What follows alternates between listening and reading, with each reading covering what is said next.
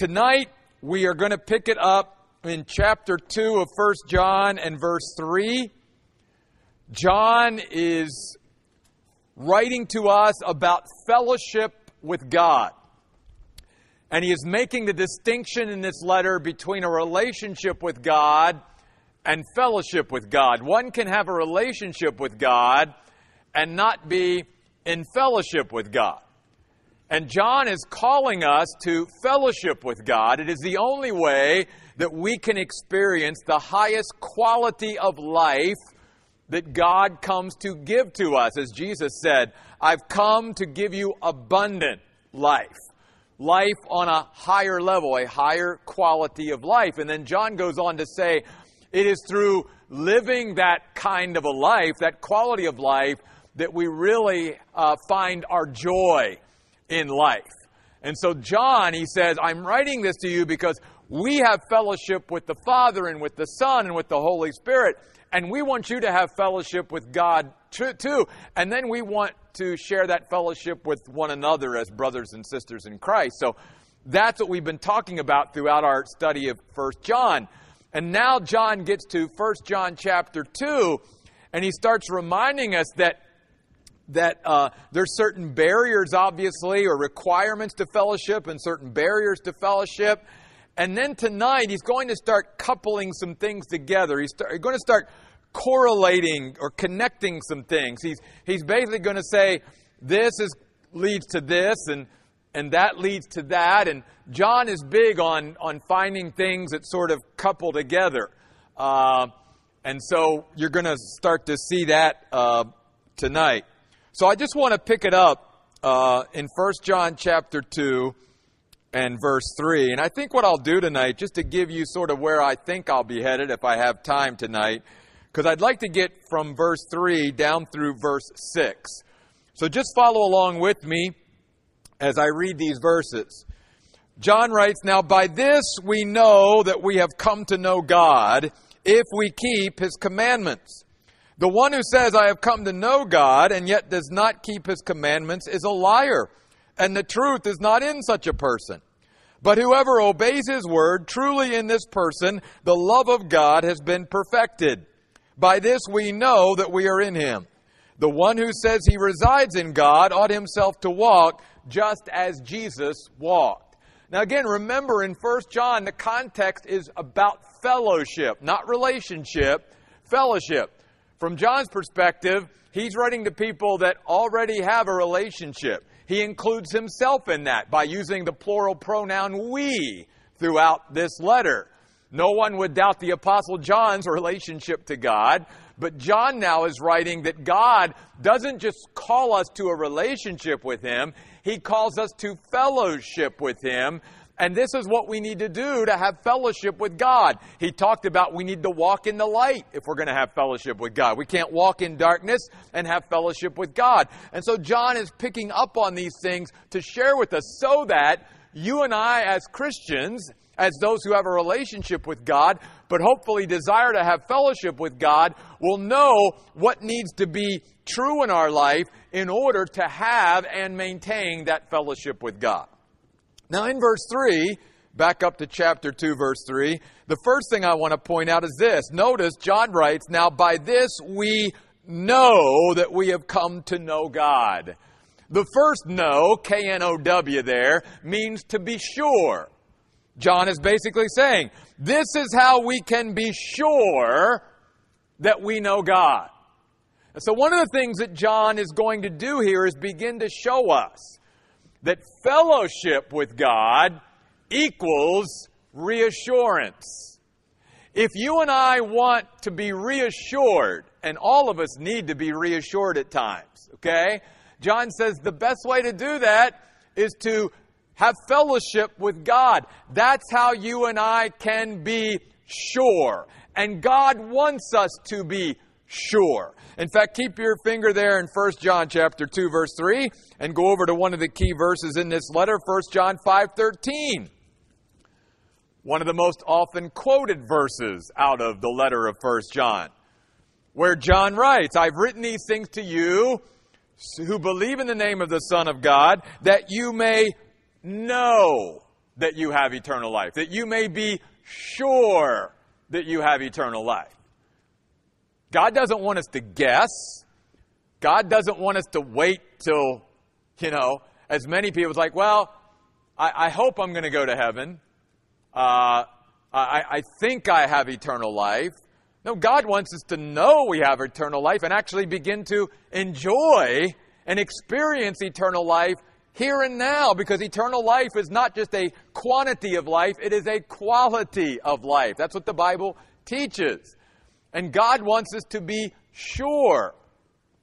Doubts will arise in our life as Christians when we're not walking in fellowship with God. The more we walk in fellowship with God, the more sure and reassured we will be. And the reason, one of the reasons why God wants us to be sure is because being sure is also to be secure. Our security is out of our surety. When something is sure in your life, then you're secure in it. I don't think any of us walked in here tonight on this floor and walked in with fear and trepidation that somehow the floor would give, you know, give away to, to us. You know, we were pretty sure that the floor would hold us, so we had no problem. We're, we were secure in walking in here and sitting down. Okay? When, when you have a foundation that is sure, then you're not sitting there always doubting and worried about, you know, being secure. Your security and my security is wrapped up in being sure. And as John says, our surety, if you will, is wrapped up in our fellowship. So John writes in chapter 2, verse 3 By this, and he's going to now tell us what this is, by this we know that we have come to know God.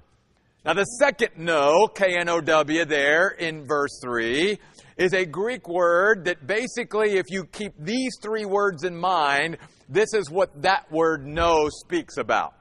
It speaks about personal, experiential, and intimate knowledge. That's what that word know speaks of. In other words, it's not a head knowledge that John is talking about here. It's a heart knowledge that John is talking about here. Again, let me repeat. John is calling us to fellowship with God.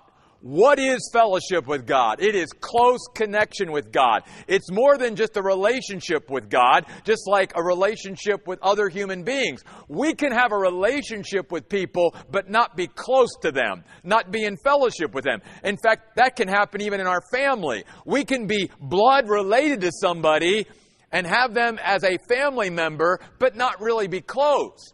God wants us and calls us not just to be related to Him, not just to be one of His children, not just to be in His family, but to be close to Him, to be in fellowship with Him, to have a knowledge that is personal, that doesn't come through secondhand sources, that comes through our own personal time and, and, and fellowship with God is experiential, which means as you and I live the Christian life and as we draw closer and closer to God over the years, again, we gain more and more knowledge and intimate.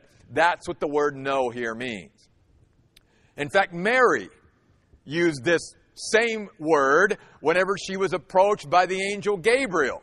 And Gabriel told her, You're pregnant. And here's what she said how can I be pregnant since I have never known a man? In other words, I've never had any personal, experiential intimacy with another man. I've never known a man in that way, you see? That's the same word here.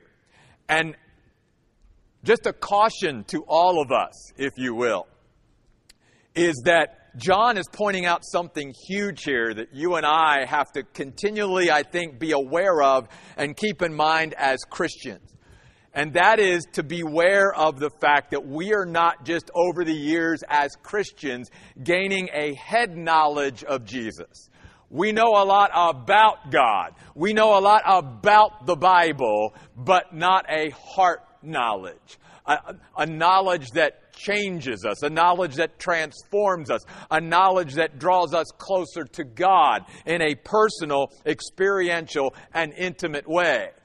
Are we learning about God and coming to know Him more from what others tell us, or are we learning it through our own personal, experiential, and intimate time with God? Listen, the Bible obviously tells us and teaches us that God set up the church and He established the church and He calls pastors and teachers to be part of His program, to teach the people and to teach all of us the Word of God. And there's certainly times in our life where we, we would be obedient to make sure that we are being taught the Word of God by others.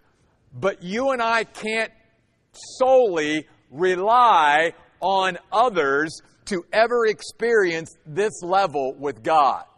We've got to grow to the point where we're not just learning about God from others, but where we're learning about God through our own fellowship and intimate, close connection and contact with God. And, and that's something that as this church, you know, as, as the pastor of this church, we all need to just be reminded of that because I don't want our church, even though we teach the word here, to ever, in a sense, get to the place where we're, we're being filled with people and all of us where we come to, to fill our heads with the knowledge of God, but our heart is unaffected.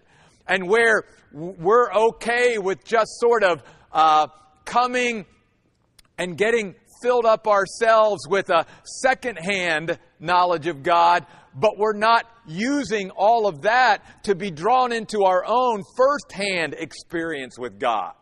Because that's fellowship with God. Because you and I can't live off of somebody else's relationship with God. And our re- relationship with God and our spiritual life is never going to be sustained or maintained by someone else's spiritual fumes, if you will. You and I can't live off of somebody else's spiritual fire. We've got to develop our own fire.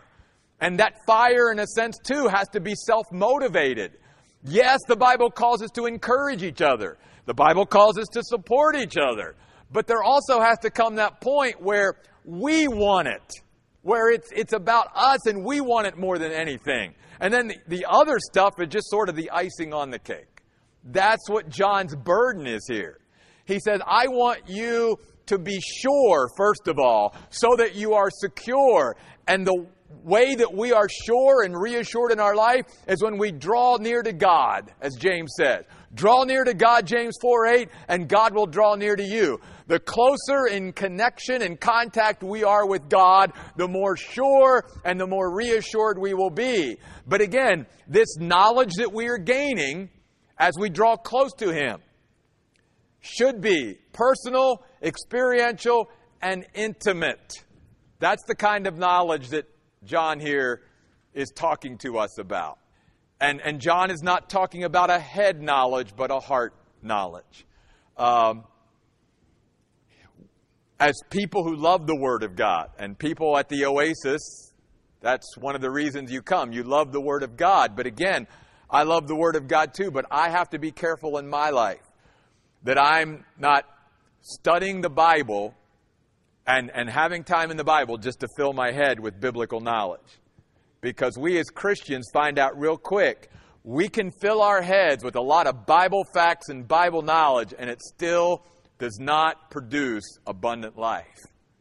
Abundant life is produced through fellowship with God, through a heart knowledge that draws near to God and seeks Him in a personal, experiential, and intimate way. And I know, guys, for the last 10 minutes, I beat this horse to death. I know I have. But I think this is so important that we get this and that we make that distinction in our lives. Because John makes that distinction. So notice now the first sort of coupling here, if you will. John says in verse 3 of chapter 2 by this we are sure, we know that we have come to know God if, if we keep His commandments. Now, again, so one of the ways that we know John here is talking about fellowship and not relationship is a relationship with God isn't conditional. You and I have a relationship with God simply by putting our full trust and faith in Jesus Christ and the work that Jesus Christ did. That's it. Believe on the Lord Jesus Christ and you and I will be saved. But the Bible teaches that to go now from relationship to fellowship, to walking in close connection with God, there are conditions. And John makes the first couple. He says, if you and I want to experience fellowship with God, and we want to draw near to God and have this close connection with God, then we've got to, we've got to be obedient. Because you can't, you can't walk in disobedience and maintain close connection and fellowship with God. They're mutually exclusive, John says. So if we want to be reassured in our life, if we want reassurance in our life, the best way to gain reassurance is by staying in fellowship with God. How do I stay in fellowship with God? Keeping His commandments, being obedient to the things that He said, to the principles and precepts that He's laid out in His Word. That's how you and I maintain fellowship. A disobedient Christian cannot maintain fellowship with God and maintain reassurance. Now, this word keep is also a very important word. It has two different sort of shades of meaning in the original language. Let me give you the first one. The first one is it, it means to never take your eye off of, in a sense. To, to keep, by using the word keep, it's sort of a keep your eye on it. A, another way to say it or to illustrate it would be hold firmly. So John is saying, how do I keep his commandments? Well, I hold firmly to his commandments, or I never take my eye off of his commandments. But let me back up a step. I can't keep his commandments if I first don't know his commandments. So the only way to know his commandments and become familiar or acquainted with his commandments is to get into the Word of God and be people of the book. The, the more I read and study and memorize and meditate on the Word of God, then the more I know what His commandments are, and then after knowing what they are, then I can keep them. I can hold firmly to them. I can never take my eye off of them. Now, to illustrate this first shade of meaning of the word keep, keep your finger there in 1 John and go all the way back to the Old Testament book of Deuteronomy to chapter 6. God, in a sense, even commands his people in the Old Testament to sort of keep his word before their eyes by uh, commanding them to do certain things. And what he's doing here is really just laying out for them how they, even in the Old Testament, could keep his word before them at all times and hold firmly to it. Look at Deuteronomy chapter 6, beginning at verse 6. God says, These words I am commanding you today must be kept in mind. And you must teach them to your children, and speak of them as you sit in your house, as you walk along the road, as you lie down, as you get up. You should tie them as a reminder on your forearm and fasten them as symbols on your forehead inscribing them on your door frames of your houses and gates. This is why even today you see Hasidic Jews or Orthodox Jews with the phylacteries and the literal rolled up uh, pieces of Scripture and scrolls of Scripture, literally on their foot. They're taking that literally. But it's the idea that God wants me to always have His Word right there. He never wants me to take his eye off of his word. He wants me to hold firmly to it. That's what the word keep means. And you and I, if we're going to, to uh, be in fellowship with God and walk with Him, then we need to keep His commandments. Another way we can do this, turn to Psalm 119 for just a moment. The psalm about the Word of God. The longest chapter in the Bible is all about David's love for the Word of God. And in Psalm 119, if I can just turn the pages here. First of all, look at verse 15. I will meditate on your precepts and focus on your behavior. I think meditating on the Word of God is a great way to keep the Word of God. In fact, you see that again, if I can just get my pages to turn again, in verse 97 of Psalm 119. Oh, how I love your law. All day long I meditate on it. I think as Christians, it's so important that we not just read the Word of God and, and study the Word of God, and I think we need to memorize the Word of God at times. And I also think that obviously the Bible tells us meditate on the Word of God. That is a great way to keep His commandments, to have them always there, to be sort of mulling them over in our minds. It's like the cow that chews on its cud. It's just, it's always there. You think about it, if we would, as Christians, fill our minds and saturate our minds and meditate on the Word of God all day, how our thinking and our attitude and our mindset and our perspective would be so different if we would keep His commandments. But another shade of meaning of this word keep also means to guard or to watch over and thereby preserve it. Let me say that again. To keep also means to guard, to watch over, and thereby preserve it. So I want you to go with me and why this is important, back to the Gospel of Matthew, or I'm sorry, Mark. To Mark chapter 7. And why this comes in to play here and why I chose this passage is because Jesus here is talking to the religious leaders of Israel. And basically, what has taken place in Jesus' day, or even before Jesus came on the scene, was that the religious leaders of Israel did not guard, did not watch over, and thereby preserve the Word of God because they had, it had lost its value in their lives. Because if something is of value to us, we'll guard it. We'll watch over it. We'll take care of it. We'll preserve it if, it if it's of value to us. If it's worth great, something great to us. If it's not, then obviously we neglect it, we disregard it.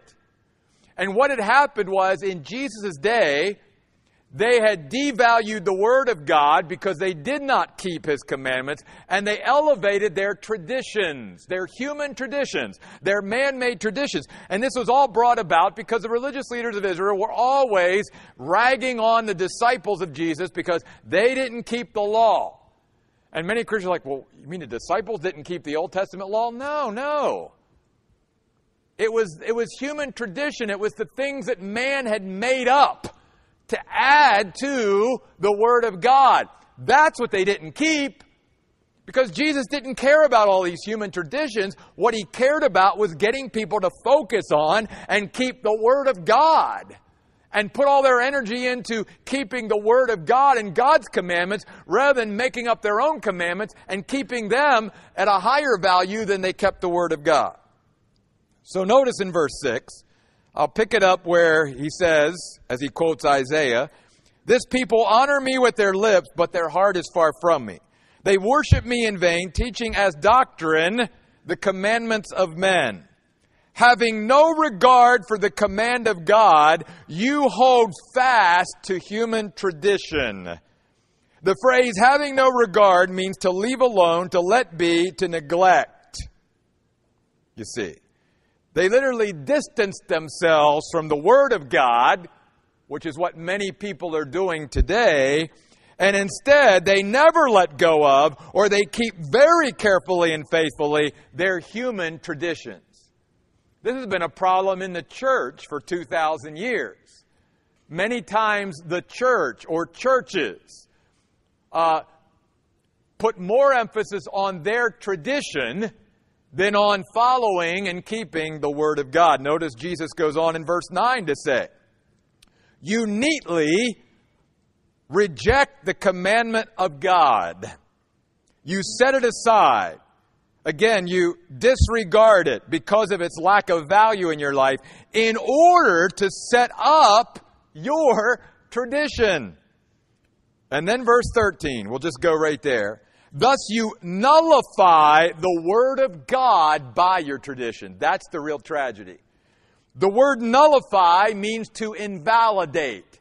It is a word that speaks about depriving something of its force or authority in our life. And Jesus is saying, here's what's happened.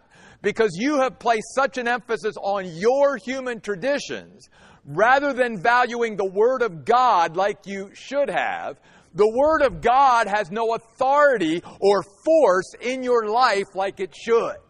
You see, that's the tragedy of it. And all of this, why I went there, is because this illustrates, if you will, the negative side of not keeping the commandments of God. Because they weren't guarding them, they weren't watching over them and preserving them. They allowed human tradition to come in and actually become more emphasized than the Word of God. And the tragedy is where Jesus says, then you nullify, you invalidate the Word of God by your tradition that you handed down. You and I, again, have to be very cautious and careful throughout our Christian life and as a church that, that we're not doing the same thing that we make sure that what we do is what the Bible is teaching us to do. And that we don't get caught up in tradition. Now, I'm going to I'm going to say a few things here that's probably going to make some people upset, and maybe if, if I don't make some of you upset here tonight, surely somebody that listens to this on podcast will get upset, and that's okay. And I'm going to be fair. I'm going to choose one tradition from a more, say, Baptistic background. And then I'm going to share a tradition out of a more charismatic background. And I'm going to call out both of them tonight and, and say if you were honestly and objectively to look into the New Testament, you would not find either one of these, but yet the church holds them as if that's part of it, right? Well, let me go to the first one, the Baptistic one. Tithing. Tithing. You hear about tithing all the time in churches, talk about tithing and all that. That's a tradition. You cannot find that in the New Testament. You can find giving, and God obviously calls us to support our church and to give to, to ministry and all of that. But tithing, no. You will not find it. Then, from the other perspective, the charismatic perspective, a tradition that they always talk about, but you will not find an instance of it in the New Testament being slain in the Spirit. You never find any instance of that in the New Testament.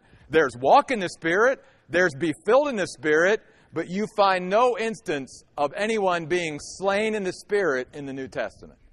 Now, the reason I point out those things is sometimes we don't even realize how tradition and how things that really you cannot back up biblically somehow find their way into the everyday fabric of our Christian lives and our churches.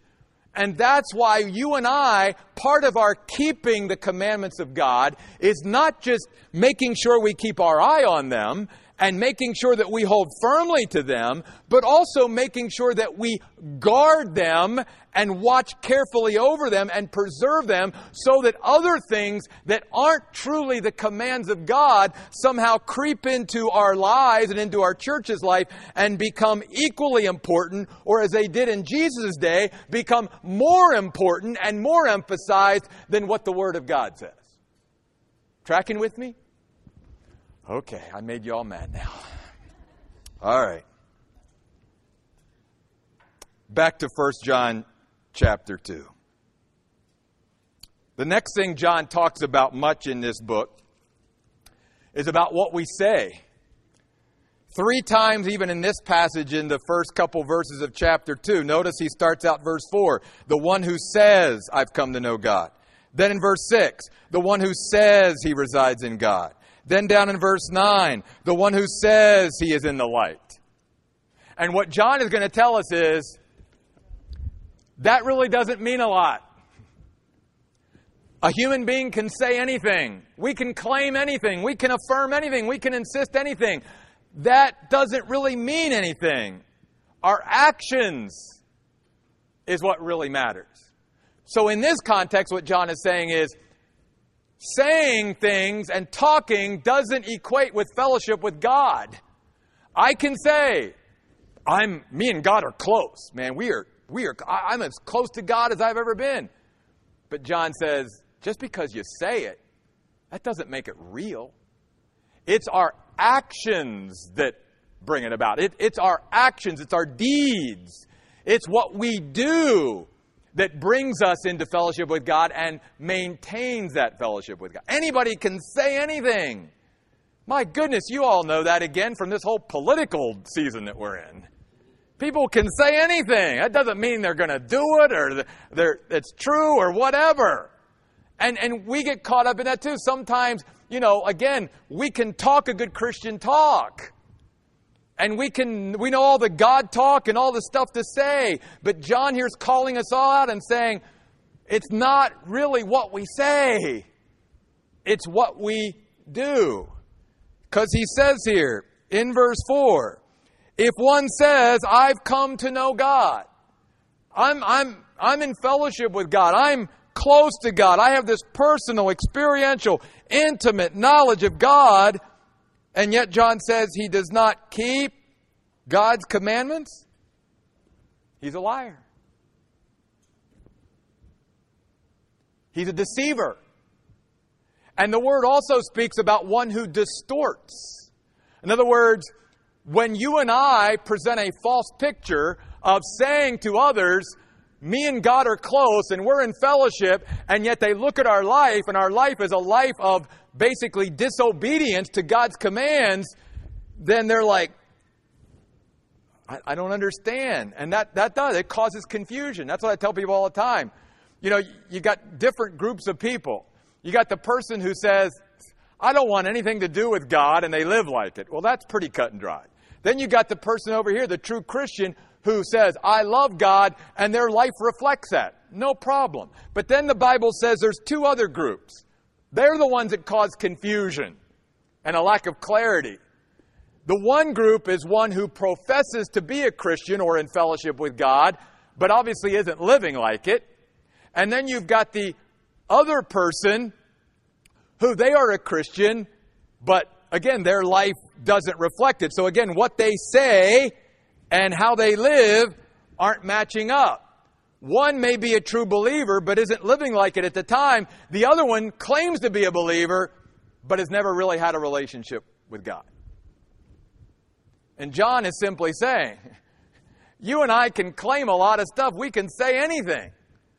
But if we're not keeping God's commands, then we've really not come to know Him. Because to be that close to God and living hand in hand with God and in fellowship with Him means we will keep His commandments. Then he goes on to say this. He says, If one says, I have come to know God and yet does not keep His commandments, he's a liar, and the truth is not in such a person. Now, again, truth here is just speaking about reality sincerity. In other words, they're living a lie. They're, they're claiming, I'm in fellowship with God, I'm close to God, and yet their life is showing something else.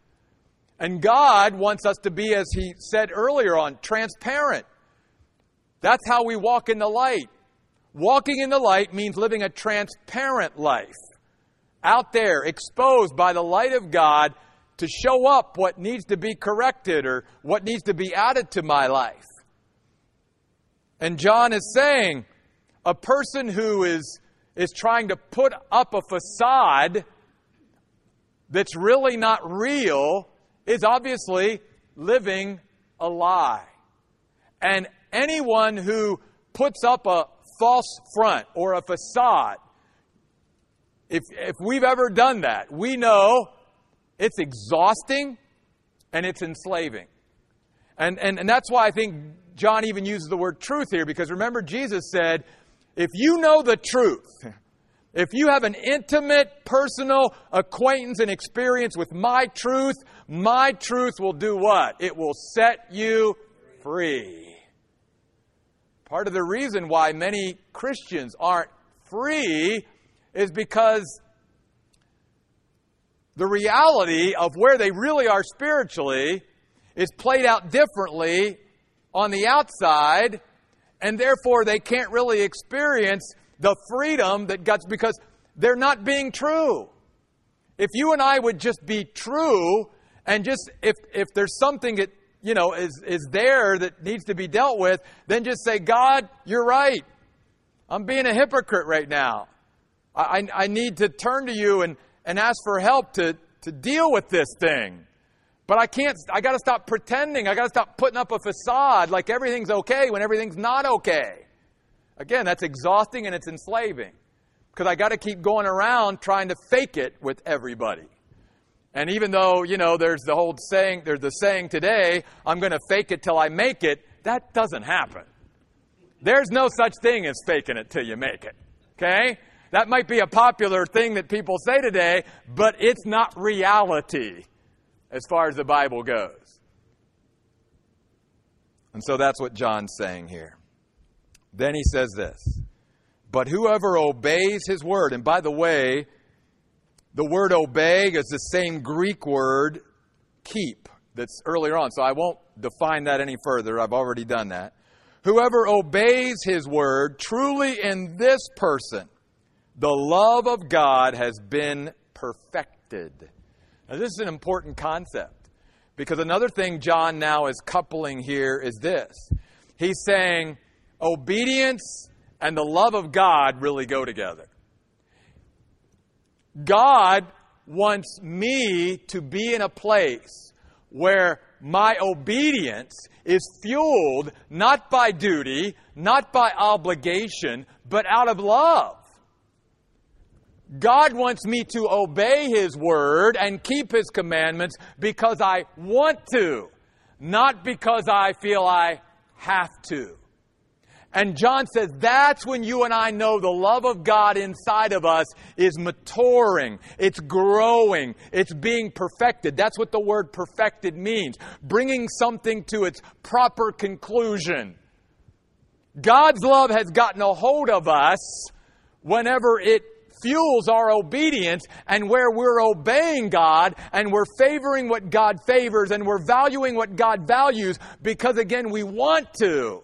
And why do we want to? Because if we're living in fellowship with God and we have this personal, experiential, and intimate knowledge of God, the more we get to know God, the more we know He really does know what He's talking about. And we really can trust Him that His way is best and that He has the plan for my life that's better than my plan for my life. And therefore, God, I'm not only going to love you, but I'm going to obey you. And can I also say this? I think one of the things that this verse also shares with us is that we see this perfect marriage, if you will, between worship of God and the Word of God, which is something we try to do here. Unlike other churches that emphasize worship and de emphasize the Word, or they emphasize the Word and they de emphasize worship, here we try to maintain somewhat of a balance by letting worship drive the word and the word drive us to worship. Because that's exactly what this is talking about. My love for God and my, my learning to love God and appreciate God and all of that, that's really talking about my worship with God. And my worship then should should drive me to want to know God's Word and obey God's Word and keep God's Word. And then the more I obey and keep God's Word, then the more that drives me, oh God, I, I love you because just like David, I, I love your law. I want to meditate it on, on all day. And Jesus even talked about this concept. Did he not to his own followers when he said these words? If you love me, you will do what? Keep my commandments. Even Jesus said this. If you love me, you'll keep my commandments. And my commandments won't be a burden to you because it's you love me so much that. And you think about how love does dictate things.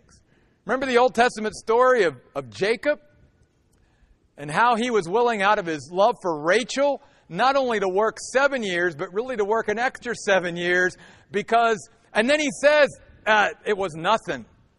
He loved that girl so much that he could have probably worked for 25 years for her. He didn't care. That's what love does. When someone truly falls in love, then no amount of, of, of service or what they have to go through for that lo- one that they love really is, is anything because the love is what's driving it.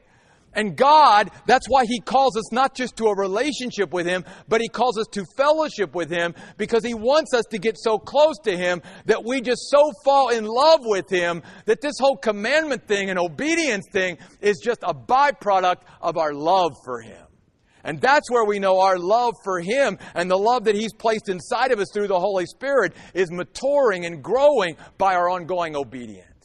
And God wants our obedience and our love to be coupled together, never separated from one another. I got to close. So much to share with you, so little time. So here's what we're going to do we will pick it up in verse 6. And what a great verse to pick up there next week. Let me just read these verses again as we close and let's meditate on them. John says, Now by this we know that we have come to know God, if we keep his commandments. The one who says, I have come to know God, and yet does not keep his commandments is a liar, and the truth is not in such a person.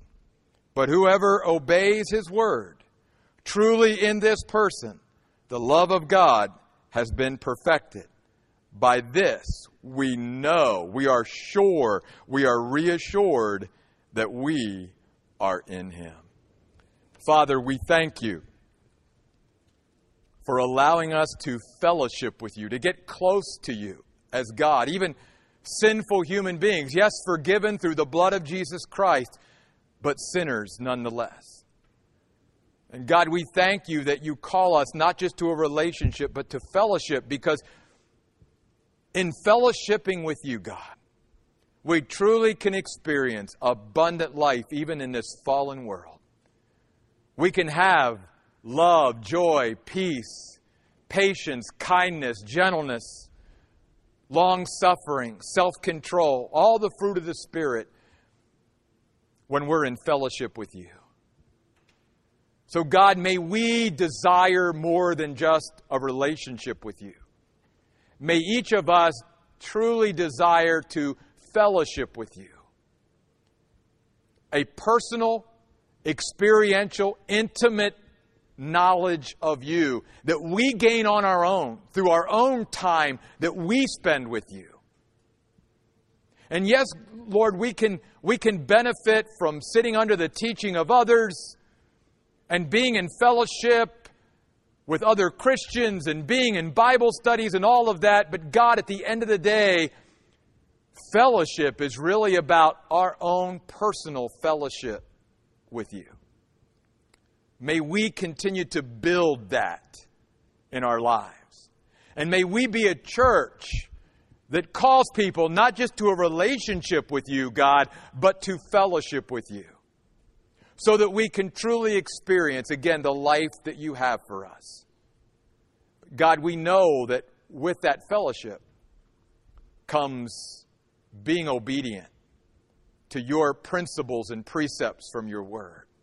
So help us to be people of the book who get familiar with your commands and your principles and precepts so that, God, we can keep them. Help us, Lord, not to elevate traditions to the place of the Word of God. Help us to allow the Word of God to have our full authority and the full force that it should in our lives. And God, as we seek to obey you, help us to do so out of a heart of love for you. not out of duty, not out of obligation, not because we have to, God, but because we want to.